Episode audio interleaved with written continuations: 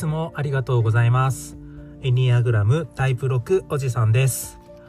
タイプろくの視点から得た日々の気づきを共有することで、少しでもタイプろくの皆様が生きやすくなることを目指しているラジオです。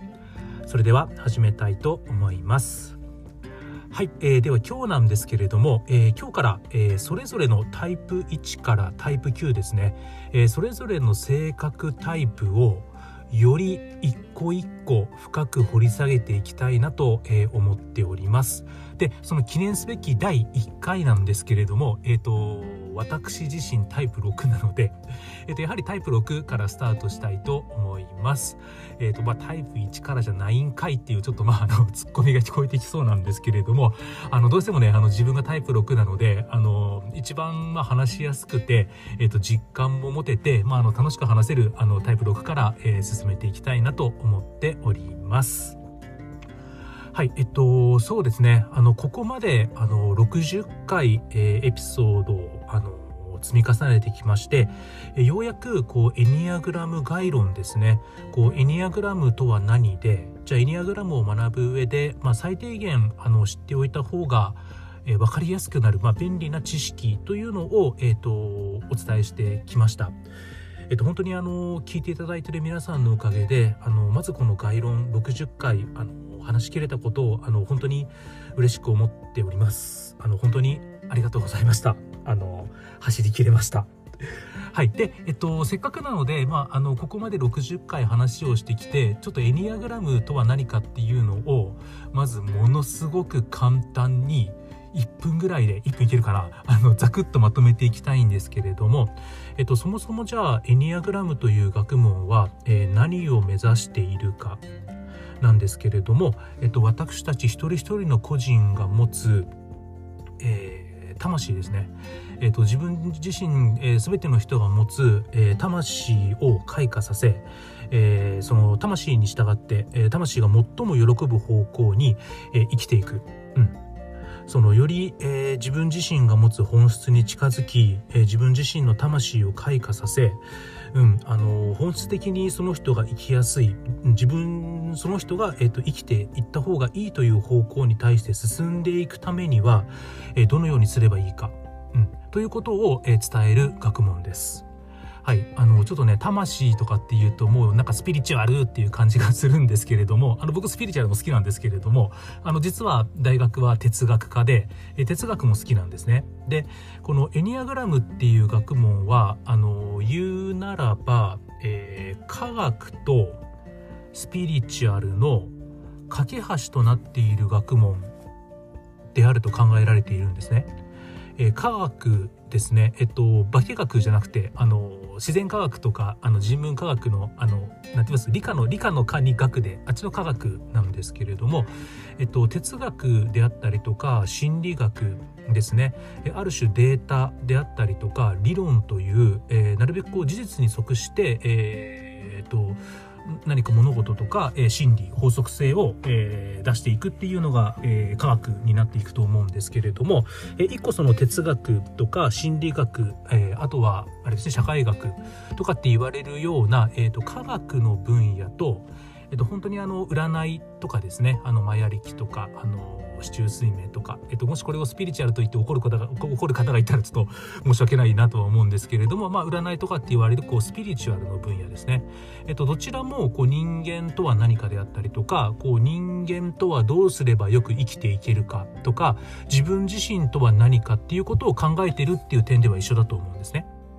でその、えっと、ど真ん中、えっと、科学的でもありスピリチュアル的でもあるっていうちょうど真ん中をいってるのがエニアグラムっていうこともありまして、えっと、私自身やっぱりあの学生の頃長いこと、えっと、哲学を学んでいたこともありますし、やはり自分とはどういう人間かっていうことを知ることにすごく興味がありまして、なのであの占い、占い本命もやっぱり好きっていうのもあって、ちょうどそのど真ん中をやるものっていうのがなかなかなくてですね、でそこにこうエニアグラムがハマっていて、こうエニアグラムがすごく好きなあの一番の要因になってます。そういった理由もあって、あのエニアグラムっていうのもこう最終終着点としては、えー、その人の魂の解放ですね、あのスピリチュアルな解放を目指しているっていうあのところになります。じゃあその魂の解放、うんと自分自身の本質に近づいていくために、えー、と何が重要かっていうと、えー、と自分自身の、えー、性格システムですね。幼少期の頃に自分自身の心の本質が傷つかれそうになった、傷つけられそうになった時に、その自分自身の魂、心の本質を守るために、えーと、その本質を守るために張られたバリアっていうのが、まあ、性格システムなんですけれども、えーと、まずそれぞれの人が持つ性格システムっていうのが、えー、全人類大きく分けてここのつに分類されるよというのがエニアグラムの考え方です。でそれぞれの、えっと、性格タイプの、えー、性格に近づけば近づくほど、性格に同一化すればするほど、えー、本質を離れていくと。えなのでいかに自分自身の性格システムを離れて自分の本質に近づいていくか、うん、でその本質に近づいた結果としてスピリチュアルな魂の解放に、えー、到達するよっていうのがエニアグラムの考え方です。はい、では、えっと、どうやればその自分の性格システムから離れることができるかについてなんですけれども、ここは、えーと、成長レベルの段階っていうのと、えーと、分裂と統合という、えー、分裂と統合の方向という話があったんですけれども、えー、一言でまとめると、えーと、人がその自分自身の性格システムを少しでも離れて、でスピリチュアルな、えー、魂の解放に向かっていくために必要なことはただ一つで、えー、自分自身の、えー、性格システムを認識し、その自分自身の性格システムを一つ一つ手放していくこと、これに尽きるというのが、えー、エニアグラムの、えー、一番の学びになります。そうですね。ただその自分自身の性格を手放していく、そしてその手放した結果として手放しさえすれば、実は木が花を咲かせ、花が実をならせるように、もう大自然、宇宙の自然なプロセスとして性格システムを手放せば、勝手に自分自身の本質に近づき、魂が解放されていくというふうにエニアグラムは考えているんですけれども、その手放すのが難しいんじゃっていう話だと思うんですね。あの私自身もその自分自身がタイプろくであり、タイプろくが持つこう性格システムいろいろあるんですけれども、あのそれをやっぱり手放すって本当に難しいなと思ってます。でこれがその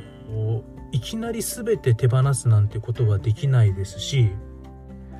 じゃあ一回手放したもの、うんと例えば僕がタイプろくであれば、上司に対してすごく不信感を持ちがちというものを手放したとしても、じゃあそれがやっぱりいきなりゼロにならないなと思って、えー、その時の状況によってまた顔を出したりするんですね。だから本当にこう自分自身が、えー、と私今よんじゅうだいなんですけれども、おそらくよんじゅうねん以上一緒に、えー、過ごしてきたその性格システムっていうのを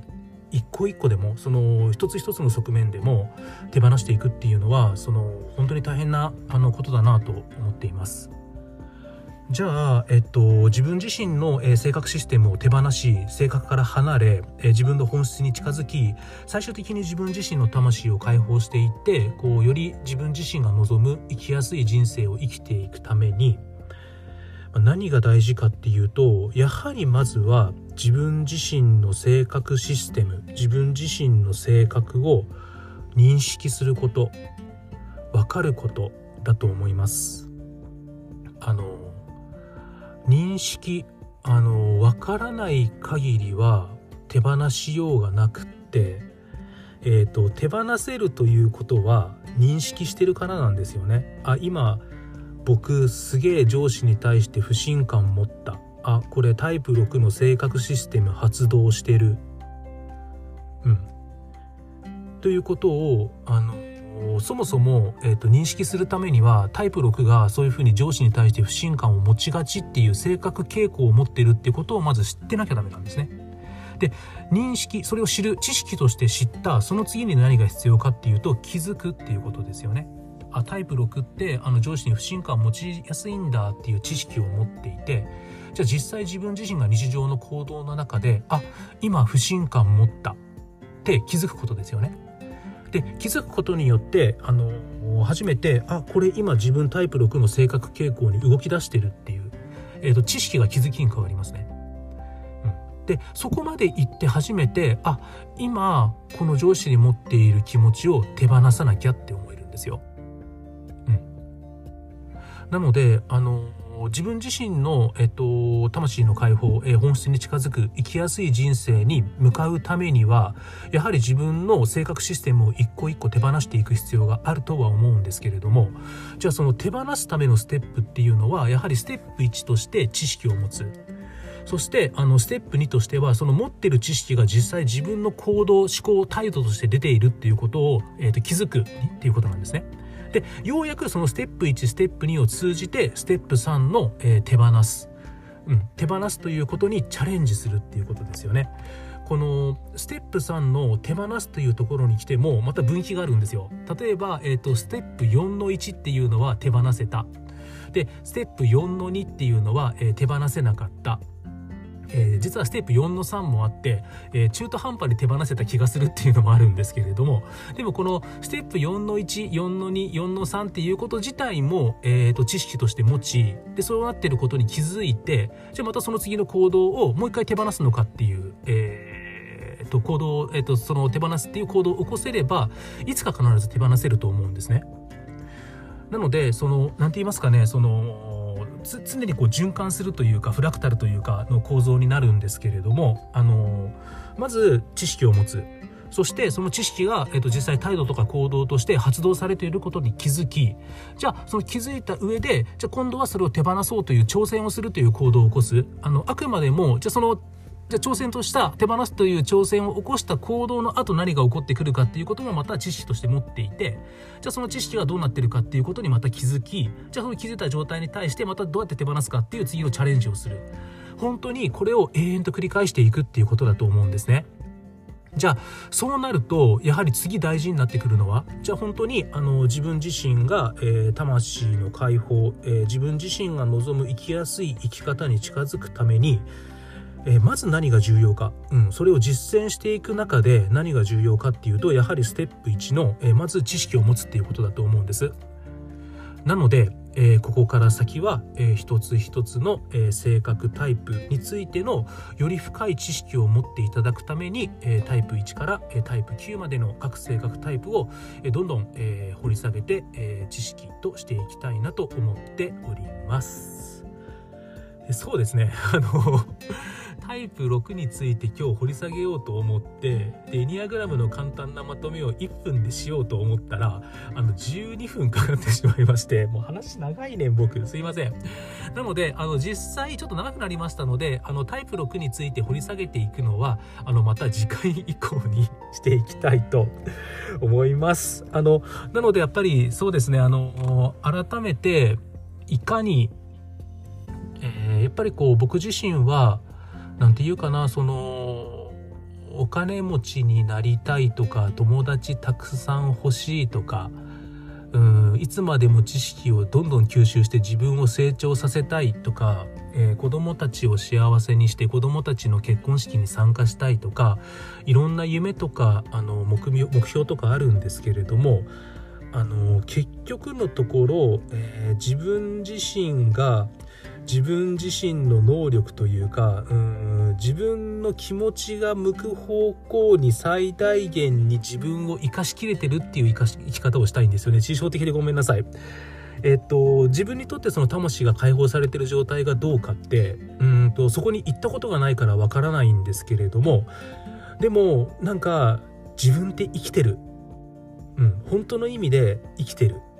みたいな感覚を人生のどこかで味わえたらいいなっていうふうに思ってます。でそのためにはやはり自分自身の、えー、性格システムをどれだけ手放し、自分の本質っていうものが見え、そして自分の魂をちょっとでも解放、うん、自分の魂の良い面が本当に花が咲くように、花が咲いて実がなるように、こう自然のプロセスとしてこう自分自身の性格システムを手放した結果として自分の本質、そしてその先にある自分の魂の解放っていうものをとても経験してみたいんだなって思ってるんだなっていうことに気づきました。うん、今日もあのたくさん聞いていただいてありがとうございました。じゃあ次回からいよいよあのタイプろくについてどんどん掘り下げていこうと思っています。今日もたくさん聞いていただいてありがとうございました。エニアグラムタイプろくおじさんでした。失礼します。あの今回も話長くてすいませんでした。なかなか本題入れないですね。失礼します。